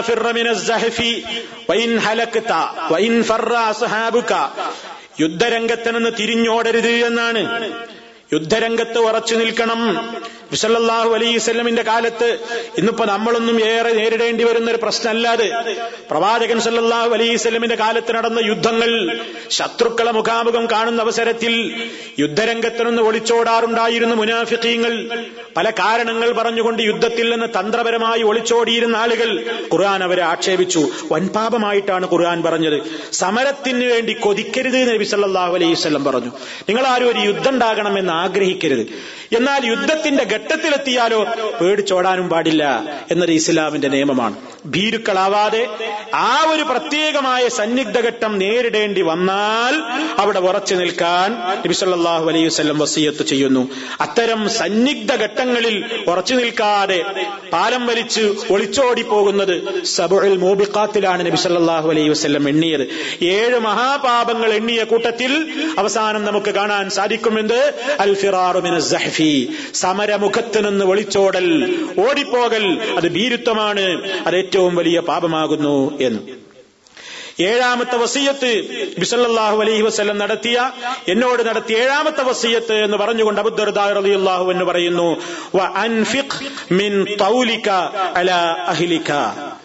തൗൽ എന്ന് പറഞ്ഞാൽ അള്ളാഹു നമുക്ക് നൽകിയിട്ടുള്ള ന്യായമത്തും സൗകര്യങ്ങളും അതേപോലെ തന്നെ നമുക്ക് നൽകിയിട്ടുള്ള സമ്പത്തിനുമാണ് തൗൽ എന്ന് പറയുന്നത്. നിനക്കല്ലാഹു നൽകിയിട്ടുള്ള സമ്പത്തിൽ നിന്ന് നിന്റെ കുടുംബത്തിന്റെ മേൽ നീ ചെലവഴിക്കണം. കുടുംബത്തിന് ചെലവഴിക്കൽ കുടുംബനാഥന്റെ മേൽ ബാധ്യതയാണ്. അലൽ മൗലൂദി ലഹു റിസുഖുഹുന്ന വ കിസ്വത്തുഹുന്ന ബിൽ മഅറൂഫി. വിശുദ്ധ ഖുർആൻ പറഞ്ഞിട്ടുണ്ട്. ഒരാൾക്കൊരു സന്താനം ഉണ്ടായി കഴിഞ്ഞാൽ ആ സന്താനം ആർക്കാണോ ഉണ്ടായത്? ആ രക്ഷിതാവിനാണ്. ആ സന്താനത്തെ നൽകിയിട്ടുള്ള സ്ത്രീകൾക്ക് വേണ്ട ഭക്ഷണവും ഉടുപ്പും വസ്ത്രവും എല്ലാം നൽകൽ. അതേപോലെ വിശുദ്ധ ഖുർആൻ അത് സംബന്ധമായി ധാരാളം സ്ഥലത്ത് പറഞ്ഞിട്ടുണ്ട്. പക്ഷെ ഇവിടെയൊക്കെ നമ്മൾ മനസ്സിലാക്കേണ്ടത് നാം ചിലപ്പോ ചിന്തിക്കും അള്ളാഹുവിന്റെ മാർഗത്തിലേക്കുള്ള ദാനധർമ്മം എന്നൊക്കെ പറയുന്നത് പുറത്തേക്ക് കൊടുത്താൽ മാത്രമേ ദാനധർമ്മാവുള്ളൂ എന്നൊരു ധാരണ പലപ്പോഴും നമ്മുടെ മനസ്സിലുണ്ടാകാറുണ്ട് വാസ്തവത്തിൽ നബിസല്ലാഹു അലൈഹി വസ്ല്ലം പറയുന്നത് ഇതാ അൻഫഖർ റജുലു അലാ അഹ്ലിഹി നഫഖതൻ യഹ്തസിബുഹാ ഫഹിയ ലഹു സദഖ. ഒരാൾ തന്റെ കുടുംബത്തിന് ചെലവഴിക്കുന്ന പൈസ ഒരാൾ തന്റെ കുടുംബത്തിന് ചെലവിന് കൊടുത്താൽ പക്ഷേ ഏത് നീയത്തുകൂടെ വേണം? യഹ്തസിബുഹ. അതിലൂടെ അവൻ അള്ളാഹുവിന്റെ പൊരുത്തമാണ് ഉദ്ദേശിക്കുന്നതെങ്കിൽ അള്ളാഹുവിങ്കൽ നിന്നുള്ള പ്രതിഫലത്തെ മോഹിച്ചുകൊണ്ട് ഒരാൾ തന്റെ കുടുംബത്തെ പോറ്റുന്നുവെങ്കിൽ ഫഹിയലഹു അതും സദക്കയാണ് ദാനധർമ്മമാണ് ധർമ്മമാണ്. ഒരു വേള പലപ്പോഴും മറ്റു ധർമ്മത്തെക്കാൾ അത് മുന്നിട്ട് നിൽക്കും എന്ന് വരെ നബി സല്ലല്ലാഹു അലൈഹി വസല്ലം പറഞ്ഞിട്ടുണ്ട്. നമുക്ക് കാണാം ഒരു ഹദീസിൽ സഹീഹായ ഹദീസിൽ കാണാം. ദീനാറുൻ അൻഫഖ്തഹു ഫീ സബീലില്ലാഹി വദീനാറുൻ അൻഫഖ്തഹു ഫീ റഖബത്തിൻ വദീനാറുൻ തസദ്ദഖ്ത ബിഹി അലാ മിസ്കീൻ വദീനാറുൻ അൻഫഖ്തഹു അലാ അഹ്ലിക അഅ്ളമുഹാ അജ്റൻ അല്ലദീ അൻഫഖ്തഹു അലാ അഹ്ലിക. വളരെ കൃത്യമായ അവതരണമാണ്. നബി സല്ലല്ലാഹു അലൈഹി വസല്ലം പറയാണ് ദീനാറുൻ ഒരു ദീനാർ. അൻഫഖ്തഹു ഫീ സബീലില്ല. അള്ളാടെ മാർഗത്തിലേക്ക് നീ ചെലവാക്കിയ ഒരു ദീനാർ. ഒരു പാവപ്പെട്ട ഒരു അടിമയുണ്ടായിരുന്നു മുതലാളിക്ക് കീഴിൽ കഷ്ടപ്പെടുന്ന ഒരു അടിമ. മുതലാളിയുടെ തൊഴിയും ഇടിയുമേറ്റി അടിമത്വത്തിന്റെ ചങ്ങലയിൽ കുരുക്കപ്പെട്ടിരുന്ന ഒരു പാവം മനുഷ്യൻ അയാളെ മോചിപ്പിക്കാൻ വേണ്ടി നീ ചെലവാക്കിയ ധനം. ഗതിയില്ലാത്തൊരഗതിക്ക് വേണ്ടി നീ ധർമ്മം ചെയ്തിട്ടുള്ള ഒരു ദീനാർ നിന്റെ ഭാര്യക്കോ നിന്റെ കുടുംബത്തിനോ നീ ചെലവിന് കൊടുക്കാൻ വേണ്ടി ചെലവഴിച്ച ഒരു ദീനാർ. ഈ മൂന്ന് നാലെണ്ണം പറഞ്ഞിട്ട് നബിസല്ലാഹു അലൈഹി വസല്ലം പറയുന്നു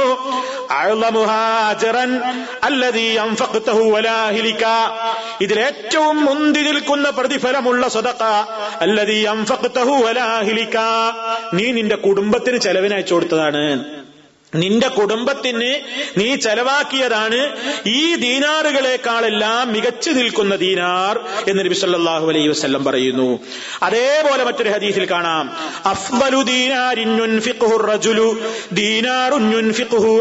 ഇയാലിഹി. തന്നെ ആശ്രയിച്ചുകൊണ്ട് ജീവിക്കുന്ന തന്റെ മാതാപിതാക്കൾക്കും കുടുംബത്തിനും വേണ്ടി ഒരാൾ ചെലവഴിക്കുന്ന ദീനാറാണ്. ഒരാൾ ചെലവഴിക്കുന്ന ദീനാറിൽ ഏറ്റവും ശ്രേഷ്ഠകരമായത്. ഇത് നബി സല്ലല്ലാഹു അലൈഹി വസ്ല്ലം പഠിപ്പിച്ച ഹദീസാണ്. അപ്പൊ നമ്മൾ ഡ്രാഫ്റ്റ് അയച്ചു കൊടുക്കുമ്പോ നമ്മൾ പണം അയച്ചു കൊടുക്കുമ്പോ നമ്മൾ ചെലവിന് കൊടുക്കുമ്പോ നമ്മുടെ മനസ്സിലുണ്ടാകണം അള്ളാഹുവേര് നിന്റെ പ്രതിഫലത്തെ ഉദ്ദേശിച്ചുകൊണ്ടാണ്. അപ്പൊ നമ്മളതൊരു ധർമ്മമാണ് അതൊരു സ്വതക്കയാണ്. എന്നാലോ ഈ കാര്യത്തിലും ഇസ്ലാം ഒരു കാര്യം പറയുന്നു ചെലവഴിക്കുമ്പോൾ ഒരു കാര്യം മനസ്സിലാക്കണം. എന്നാ പിന്നെ ധാരാളം അങ്ങോട്ട് വെഴിച്ചു കൊടുക്കലല്ല. ആവശ്യത്തിനെ കൊടുക്കാവൂ. ആവശ്യത്തിൽ അപ്പുറമാകുമ്പോ ഇസ്രാഫാകും. ഖുർആൻ പറഞ്ഞു മോമിനികളുടെ ലക്ഷണം പറഞ്ഞിടത്ത്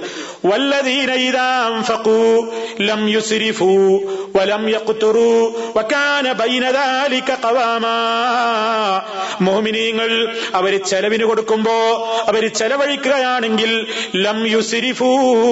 അവർ അമിതമായി ചെലവഴിക്കുന്നവരല്ല. വലം യഖുത്തുറൂ. ആവശ്യത്തിന് കൊടുക്കാതെ പിശുക്കി വെക്കുന്നവരുമല്ല. വക്കാന ബൈനദാലിക്ക ഖവാമാ രണ്ടിന്റെയും ഇടയ്ക്ക് കാര്യങ്ങളെ കണ്ടറിഞ്ഞുകൊണ്ട് പ്രവർത്തിക്കാൻ തന്റെ ഇടമുള്ളവരായിരിക്കും അവർ. ഇതാണ് ഖുർആൻ പറയുന്നത്. അപ്പൊ ഇസ്ലാം എന്താ പറയുന്നത്? ഭാര്യക്ക് ചെലവിന് കൊടുക്കണം മക്കൾക്ക് ചെലവിന് കൊടുക്കണം. അത് അവരെ തെറ്റിലേക്ക് പ്രേരിപ്പിക്കുന്ന നിലക്കുള്ള ഇസ്രാഫിലേക്ക് എത്താൻ പാടില്ല. പണ്ഡിതന്മാർ വിശദീകരിക്കുന്നത് നോക്കൂ. നീ ചെലവിന് അയച്ചു കൊടുക്കുമ്പോ നീ അയച്ചു കൊടുക്കുമ്പോ കുടുംബത്തിന് അയച്ചു കൊടുക്കുന്ന ഒരു സ്വതക്കേര് വിചാരിച്ചിട്ട് ഇങ്ങനെ കൊടുക്കുമ്പോ നീ സൂക്ഷിച്ചോളണം. ഇസ്രാഫ് സൂക്ഷിച്ചുകൊള്ളണം.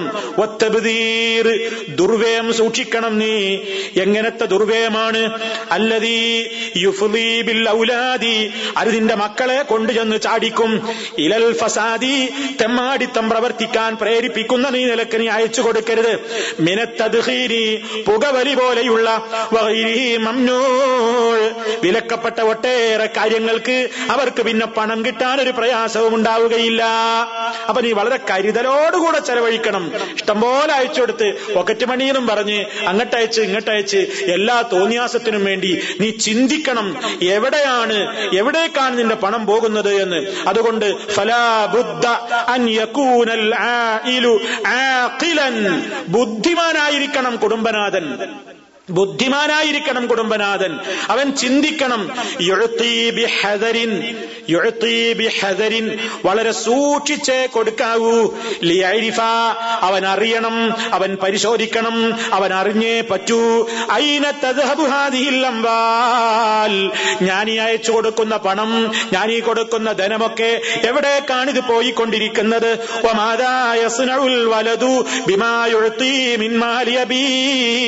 മകന്റെ മുതലിൽ നിന്ന് ഈ മകന്റെ കയ്യിലെത്തുന്ന പണം കൊണ്ട് മകൻ എന്തൊക്കെയാ ചെയ്യുന്നത്? ധനം കൊണ്ട് മകന് മക്കൾ കേടുവന്നു പോകരുത്. കുടുംബം കേടുവന്നു പോകരുത്. ആ നിലയ്ക്ക് കൃത്യമായി നീ അയച്ചു കൊടുക്കുമ്പോ ആ കൃത്യമായ ശ്രദ്ധയോടെ നീ അയച്ചു കൊടുക്കുമ്പോ അത് അള്ളാഹുവിന്റെ മാർഗത്തിലുള്ള സ്വതക്കയാണ്. അത് നീ സൂക്ഷിച്ച് കൈകാര്യം ചെയ്യണം എന്ന് നബിസല്ലാഹു അലൈഹി വസല്ലം പറയുന്നു. അതാണ് പറഞ്ഞത്. നീ നിന്റെ കുടുംബത്തിന് എപ്പോഴും നീ അവർക്ക് വേണ്ടത് മിൻ തൗലിക അല അഹ്ലിക. എട്ടാമത്തെ വസീയത്ത് എന്താണ്? വലാ അസാക അൻ അഹ്ലിക. ഒരൽപ്പം വ്യത്യസ്തമായ ഒരു വസിയത്ത്. വലാ തർഫൽ അസാക അൻ അഹ്ലിക. വലാ തർഫൽ നീ ഉയർത്തരുത് അസാക അസ എന്ന് പറഞ്ഞ വടി എന്നാണ്. അൻ അഹ്ലിക നിന്റെ കുടുംബത്തിന് പൊരയിലൊരു വടി വേണമെന്നാ പറയുന്നത്. പുരയിൽ ഒരു വടി വേണം കുടുംബത്തിലൊരു വടി കൈകാര്യം ചെയ്യാൻ വേണം കേട്ടോ? ഇതിന് വിശദീകരണത്തിൽ പറയുന്ന പണ്ഡിതന്മാർ അല്ലിക്ക് ഹൈസു യറാഹു അഹിലക്ക. എന്റെ കുടുംബക്കാർ കാണണം വീട്ടിലുള്ള ആളുകൾ. ഹത്തായൻസചിറൂനാണ് ഒരിത്തിരി പേടി കുടുംബനാഥന വേണം. ഹറാം ചെയ്തു പോകുന്ന ഒരു അവസ്ഥയുണ്ടായാൽ ഒരു ഭയം വേണം. നിർബന്ധ കാര്യത്തിൽ വീഴ്ച വരുത്തുന്ന കുടുംബ മെമ്പർമാർക്ക് ഭയം വേണം നിന്നെ. ആ അത് ഇസ്ലാം പറയുന്ന അതിന്റെ കുറവിന്ന് കുടുംബങ്ങളിൽ ഉണ്ട് അതിന് ഈ സമുദായം ഏറെ ദാഹിച്ചുകൊണ്ടിരിക്കുന്ന ഒരു വസീയത്താണ്. ആ ഒമ്പതാമത്തെ വസീയത്തും കൂടി അതിനോട് ചേർത്ത് വായിക്കണം. അൽ വസീയത്തു താസിയ ഒമ്പതാമത്തെ വസീയത്ത് എന്താണ്? അള്ളാഹുവിന്റെ കാര്യത്തിൽ നീ അവരെ ഭയപ്പെടുത്തിക്കൊണ്ടിരിക്കണം. കേട്ടോ? ഒരു കുടുംബനാഥൻ എന്ന് പറയുന്നത് വളരെ സൂക്ഷിച്ചുകൊണ്ട് മുന്നേറേണ്ടുന്ന ഒരാളാണ്. ആ കുടുംബത്തിന്റെ സമ്പൂർണ ഉത്തരവാദിത്തം അയാളുടെ കയ്യിലാണ്. അതാ വിശുദ്ധ ഖുർആൻ പറഞ്ഞൊരു മോമിനിയങ്ങളോട് യാ യുഹല്ലദീനാമനു വിശ്വാസികളെ കൂ അംഫുസക്കും നിങ്ങൾ നിങ്ങളുടെ തടിയെ നരകത്തിയിൽ നിന്ന് കാത്തുകൊള്ളണേ. അതുകൊണ്ട് അവസാനിപ്പിച്ചോ ഫുൾ സ്റ്റോപ്പ് ഇട്ടിട്ടുണ്ടോ ആയത്തിലില്ല. വാഹിലീക്കും നിങ്ങളുടെ കുടുംബത്തിന്റെയും കാര്യം നിങ്ങൾ സൂക്ഷിക്കണേ.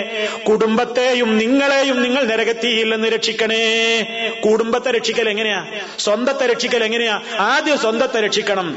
അപ്പൊ കുടുംബനാഥൻ നന്നാവണം. നാ മക്കൾ നന്നാവും. കുടുംബനാഥന്റെ കയ്യിൽ ഒരു ഭീതി ഉണ്ടാക്കുന്ന ഒരു സംഗതി വേണം. അതെന്താ? വെറും കാഴ്ചക്കുള്ള വടിയല്ല. റബ്ബുൽ നുസറത്തിനൊരു മഹാബത്തുണ്ടാകണം ഒരു വീട്ടിൽ. കുടുംബനാഥന് ഒരു ഗാംഭീര്യം വേണം. അതിന് കുട്ടികളെ കൂടെ എല്ലാ തോന്നിയാസത്തിനും കൂടി കൊടുക്കണ ബാപ്പയാണെങ്കിലോ ഉമ്മയാണെങ്കിലോ സർവ തോന്നിയാസവും വീട്ടിലുണ്ടാവുമ്പോ ബാപ്പ അധ്യക്ഷനാണെങ്കിലോ അതേപോലെ തന്നെ ഉമ്മ അധ്യക്ഷയാണെങ്കിലോ പിന്നെ കുട്ടികൾ പറഞ്ഞാൽ നന്നാവോ ഇല്ല. പാപ്പാക്ക് നിസ്കാരമുണ്ടോ? ഇല്ല. ജമായത്തിന് പോകുമോ ഇല്ല. പാപ്പാക്ക് എന്താ പരിപാടി? സിനിമ തന്നെ സിനിമ. പിന്നെ മക്കൾ പഠിക്കാൻ പറഞ്ഞാൽ പഠിക്കാൻ പോവോ? പോയി പഠിക്കടാ. പോയി വായിക്കടാ. നിസ്കരിക്കടാ. പാപ്പ ഇങ്ങക്കതൊന്നും ബാധകല്ലേ? ഉമ്മ ഇങ്ങക്കതൊന്നും ബാധകല്ലേ? മക്കൾ ഒരു പക്ഷേ കൈക്കരുത്ത് പേടിച്ചിട്ട് തിരിച്ചു ചോദിച്ചില്ലെന്ന് വന്നേക്കും. പക്ഷേ കുറച്ചു കഴിഞ്ഞാൽ ചോദിക്കും ചെയ്യും. അപ്പൊ അങ്ങനെ കേട്ടിരിക്കേണ്ടി വരും. കേട്ടിരിക്കേണ്ടി വരും. ഓരോന്നും നന്നാക്കേണ്ട സമയത്ത് നന്നാക്കണം. ഒലാ തർഫ അസാക അൻ അഹ്ലിക. നിന്റെ കുടുംബത്തിൽ നിന്റെ കയ്യിൽ ഒരു വടി വേണമെന്നാ പറയുന്നത്. ഒരു വടി വേണമെന്നാ പറയുന്നത്. ആഹാ ഇസ്ലാം അങ്ങനെ പറഞ്ഞിട്ടുണ്ടോ? പറഞ്ഞ സ്ഥലങ്ങളുണ്ട്. കൃത്യമായി പറഞ്ഞ സ്ഥലങ്ങളുണ്ട്. നിങ്ങൾ നോക്കൂ.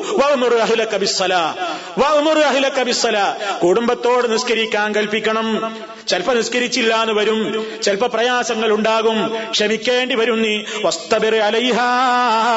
നല്ല ക്ഷമ വേണം. എന്തേ? ക്ഷമ വേണം എന്ന് പറഞ്ഞാൽ മിണ്ടാതിരുന്നോനെന്നല്ല. വളരെ ശ്രദ്ധയോടുകൂടി ആ കാര്യം പിന്നെയും പിന്നെയും പിന്നെയും പറഞ്ഞ് കൈകാര്യം ചെയ്യേണ്ടി വരും. അതാ നബി സല്ലല്ലാഹു അലൈഹി വസല്ലം പിന്നെയും പറയുന്നു മുറോ നിങ്ങൾ നിങ്ങളുടെ മക്കളോട് നിസ്കാരം കൊണ്ട് കൽപ്പിക്കണേ ഉപ്പമാരെ. വഹും അബ്നാഉ മക്കൾക്ക് ഏഴ് വയസ്സായാൽ തന്നെ നിങ്ങൾ കൽപ്പിക്കണേ. വദുരിബൂഹും അലൈഹാ. വദുരിബൂഹും അലൈഹാ. അക്കാരണത്താൽ തന്നെ നീ അവരെ അടിച്ചോളൂ. വഹും അബ്നാഉ അശർ. പത്ത് വയസ്സായിട്ടും നിസ്കരിക്കുന്നില്ലെങ്കിൽ ഒരു കുട്ടിക്ക് പ്രായപൂർത്തിയായാൽ അല്ലാതെ നിസ്കാരം നിർബന്ധമില്ല. പക്ഷേ ഏഴാം വയസ്സിൽ തന്നെ കൽപ്പിച്ചോളണം പത്തായിട്ടും നിസ്കരിക്കുന്നില്ലെങ്കിൽ കുട്ടിക്ക് നിസ്കാരം നിർബന്ധമില്ലായിരിക്കാമെങ്കിലും പിതാവേ മാതാവേ നിങ്ങൾ കൈകാര്യം ചെയ്തു കൊള്ളണം ശിക്ഷാ നടപടികൾ ഏർപ്പെടുത്തണം എന്നിട്ടെങ്കിലും അവരെ കൊണ്ട് നമസ്കരിപ്പിക്കണം. തീർന്നില്ല. കിടപ്പ് സ്ഥാനങ്ങളിൽ നിങ്ങൾ അവരെ മാറിക്കിടത്തണം. പത്ത് വയസ്സായി കഴിഞ്ഞാൽ കുട്ടികൾ മുതിർന്നു കഴിഞ്ഞാൽ ഒമ്പതും പത്തും ഒക്കെ വയസ്സായി കഴിഞ്ഞ ആങ്ങളെയും പെങ്ങളും ആണെങ്കിൽ പോലും അതേപോലെ തന്നെ ആൺകുട്ടികൾ തന്നെയാണെങ്കിൽ പോലും ഒരേ വിരിപ്പിൽ മക്കളെ കിടത്തിക്കൂടാ. വേറെ വേറെ സ്ഥലത്താണ് വേറെ വേറെ സ്ഥലത്ത് തന്നെ കിടത്തിക്കൊണ്ട് പരിശീലിപ്പിക്കണം. അതുകൊണ്ടൊക്കെ ഉണ്ടാകുന്ന ഒരുപാട് നേട്ടങ്ങൾ എന്താണ്? അത് ശ്രദ്ധിക്കാതെ പോയാൽ കുടുംബങ്ങളിൽ വരുന്ന അപകടങ്ങൾ എന്തൊക്കെയാണ്? ഞാൻ പറഞ്ഞു തരേണ്ട കാര്യമില്ല. അപ്പൊ ഇതൊക്കെ ഇസ്ലാം നൽകുന്ന വസീയത്തുകളാണ്. അതേപോലെ തന്നെ ഖുർആൻ പറഞ്ഞല്ലോ ഭാര്യാഭർത്തൃ ജീവിതത്തിന്റെ ഇടയ്ക്ക് കുടുംബനാഥൻ ഒരു മഹാബത്ത് വേണം ഒരു ഗാംഭീര്യം വേണം ഒരു ഉത്തരവാദിത്തം വേണം. സ്ത്രീകളിൽ നിന്ന് പണക്കത്തെ ഭയപ്പെടുന്നുവെങ്കിൽ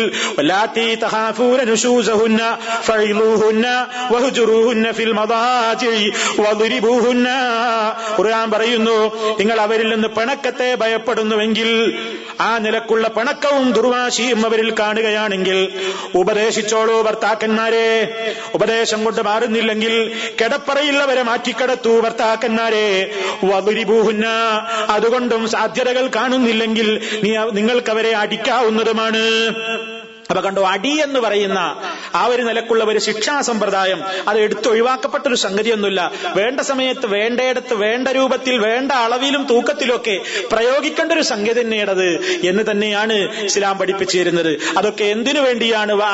ഫില്ലാഹി അള്ളാന്റെ കാര്യത്തിൽ അവർ ഭയപ്പെടുത്തണം. മക്കൾക്ക് വേണ്ടതൊക്കെയാണ് തുറന്നു കൊടുത്തു. നമ്മൾ അങ്ങനെയാണല്ലോ. ആ ഒരു സ്നേഹവും താല്പര്യവും എനിക്കോ ഇങ്ങനെ സാധിച്ചില്ല. നമ്മൾ അങ്ങനെ സമാധാനപ്പെടാറുള്ളത് അങ്ങനെയാണ്. ഞാൻ എന്റെ പഴയകാലം ഇങ്ങനെ ഓർക്കുകയാണ്. എന്റെയൊക്കെ കാലത്ത് എനിക്ക് മൂന്ന് നേരം കൃത്യമായി ഭക്ഷണം കിട്ടിയില്ല. ഇന്നിപ്പോ എന്റെ മക്കൾക്ക് എന്താണ് സുഖം? അപ്പൊ എന്തും ചോദിക്കുമ്പോ കൊടുത്തു. എല്ലാ സൗകര്യവും അവർക്ക് ഒരുക്കി കൊടുത്തു. ഏത് രൂപത്തിലുള്ള സുഖങ്ങൾക്കും നമ്മൾ തടസ്സം നിന്നില്ല എന്തിനും അവർക്ക് അങ്ങനെ എല്ലാം അങ്ങോട്ട് സ്വാതന്ത്ര്യം കൊടുത്തപ്പോ അവർ അള്ളാനെ മറന്നുപോയി. നിസ്കാരത്തിനില്ല. അതേപോലെ തന്നെ അവർക്ക് ചിന്തയും അവരുടേതായ ആഗ്രഹങ്ങളും കണ്ണും കാതും കൽബും കരളുമൊക്കെ പല സ്ഥലങ്ങളിലേക്ക് വ്യാപിച്ചുപോയി. അള്ളാ എന്ന ചിന്തയില്ല. റസൂൽ പറ്റി അറിയില്ല. ഇസ്ലാം എന്തെന്നറിയില്ല പരലോക ബോധമില്ല. പിന്നെന്തു ഉപ്പ പിന്നെന്തു ഉമ്മ. എല്ലാ സൗകര്യവും വീട്ടിൽ ഒരുക്കി കൊടുത്തിട്ടുണ്ട്. സ്വകാര്യമായ റൂമുണ്ട് അതിൽ നെറ്റ് സൗകര്യമുണ്ട്. ആരുമായും ചീറ്റിംഗിൽ ഏർപ്പെടാം. ചാറ്റിംഗിലൂടെ ഏതവസ്ഥയിലേക്കും മനുഷ്യനോ ആരുടെ പിന്നാലെയും പോകാം. ഏതിടത്തേക്കും ഒളിച്ചോടി പോകാം. അവസാനം കണ്ണുമിഴിക്കുന്ന രക്ഷിതാക്കൾ അള്ളാഹു കാത്തു രക്ഷിക്കുമാറാകട്ടെ സഹോദരന്മാരെ. വലിയൊരു അപകടമാണത്. വലിയ അപകടത്തിലേക്കാണ് എത്രയോ രക്ഷിതാക്കൾ ഇന്ന് ഉറക്കമില്ലാതെ പ്രയാസപ്പെടുകയാണ്. മക്കളുടെ ദുർവൃത്തി കാരണത്താൽ പിടിച്ചാ കിട്ടുന്നില്ല. വിചാരിച്ചതുപോലെയല്ല. നമ്മൾ ഓരോരുത്തരും വിചാരിക്കും നമ്മളെ മക്കൾ വളരെ സാലിഹീങ്ങളാണ്. അങ്ങനെ തന്നെ ആക്കട്ടെ അള്ളാഹു. പക്ഷേ അതൊക്കെ അപകടം എപ്പോഴും ഒരു കണ്ണ് വേണം നൂറ് കണ്ണ് വേണം. എവിടേക്കാണ് തെറ്റിപ്പോകുന്നത്? അള്ളാഹിനോട് പ്രാർത്ഥിക്കണം പടച്ചവനെ. റബ്ബന ഹബുലന മിൻ അഅ്യുൻ മുത്തക്കീങ്ങൾക്ക് നേതാക്കന്മാരാകുന്ന നിലയ്ക്ക് മാതൃകായോഗ്യരാകണേ. ഞങ്ങളുടെ കുടുംബം ഞങ്ങളുടെ മക്കൾ അവരിൽ നിന്നൊക്കെ കൺകുളിർമയുണ്ടാകുന്ന കാഴ്ചകളും വാക്കുകളും മാത്രമേ ഉണ്ടാകാവൂ. മനസ്സിനെ വിഷമിപ്പിക്കുന്ന രംഗങ്ങൾ ഉണ്ടാകരുതേ എന്ന് നിരന്തരം പ്രാർത്ഥിക്കാൻ ഇബാദുർ റഹ്മാന്റെ പ്രാർത്ഥനകളുടെ കൂട്ടത്തിൽ സൂറത്തുൽ ഫുർഖാനിന്റെ അവസാന ഭാഗത്ത് റബുല്ലാലമീൻ പഠിപ്പിച്ചിരിക്കുകയാണ്. ഇതൊക്കെ നമ്മളൊന്ന് മറക്കരുത്. നമ്മുടെ ജീവിതത്തിന്റെ സ്വകാര്യതകൾ നമ്മുടെ ജീവിതത്തിന്റെ പരസ്യങ്ങൾ എല്ലാത്തിലും അള്ളാഹു സുബാനുഹൂവ തായാലായുടെ ഈ രൂപത്തിലുള്ള പ്രവാചകനിലൂടെ നമുക്ക് ലഭിക്കപ്പെട്ടിട്ടുള്ള ഏറ്റവും സുന്ദരമായ അനർഘമായ വസയ്യത്തുകളെ നാം അത് സ്വീകരിക്കണം നെഞ്ചിലേറ്റണം അത് നമ്മുടെ ജീവിതത്തിൽ ഉണ്ടാകണം. അതിന് നാം നിരന്തരമായി അള്ളാഹുവിനോട് പ്രാർത്ഥിക്കുക. ഈ പറഞ്ഞ ഒമ്പത് വസീയത്തുകളും നമ്മുടെ ജീവിതത്തിൽ കാത്തു സൂക്ഷിക്കാൻ അള്ളാഹു നമുക്കെല്ലാവർക്കും തൗഫീക്ക് നൽകുമാറാകട്ടെ. നമ്മളിൽ നിന്ന് സംഭവിച്ചു പോയിട്ടുള്ള ചെറുതും വലുതുമായ ദോഷങ്ങൾ അള്ളാഹു പുറത്തു മാപ്പ് നൽകി അനുഗ്രഹിക്കുമാറാകട്ടെ. ശാരീരികവും മാനസികവുമായ പല രൂപത്തിലുള്ള രോഗങ്ങൾ കടിമപ്പെട്ട എത്രയോ സഹോദരങ്ങളുണ്ട്. ദ്വായ കൊണ്ട് വസീയത്ത് ചെയ്തവർ. ആസ്പത്രികളിലും വീടുകളിലുമൊക്കെയായി പല രോഗങ്ങൾക്ക് അടിമപ്പെട്ടുകൊണ്ട് കിടക്കുന്നവർ അള്ളാഹുവെ നീ അവർക്കെല്ലാം സുഖം നൽകണമേ അള്ളാഹുവെ മാരകമായ രോഗങ്ങളിൽ നിന്ന് താങ്ങാനാവാത്ത പരീക്ഷണങ്ങളിൽ നിന്ന് സഹിക്കാനാവാത്ത വേദനകളിൽ നിന്ന് നീ ഞങ്ങളെ എല്ലാം രക്ഷപ്പെടുത്തണം റഹ്മാനെ ഈമാനോടുകൂടിയുള്ള അന്ത്യം നീ ഞങ്ങൾക്ക് വിധിക്കുമാറാകണമേ اللهم ربنا تقبل منا انك انت السميع العليم وتب علينا انك انت التواب الرحيم واغفر لنا انك انت الغفور الرحيم توفنا مسلمين والحقنا بالصالحين والحمد لله رب العالمين والسلام عليكم ورحمة الله.